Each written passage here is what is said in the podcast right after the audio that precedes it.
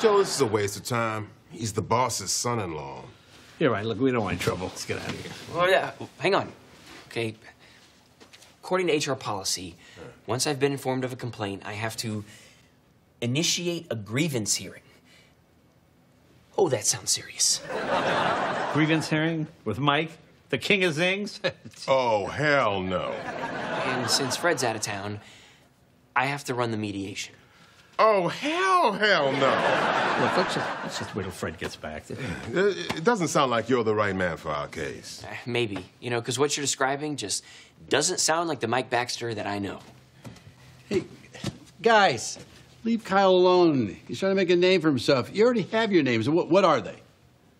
Tweedledee, Tweedle dumbass. I love being the boss. Gentlemen, I'll take the case.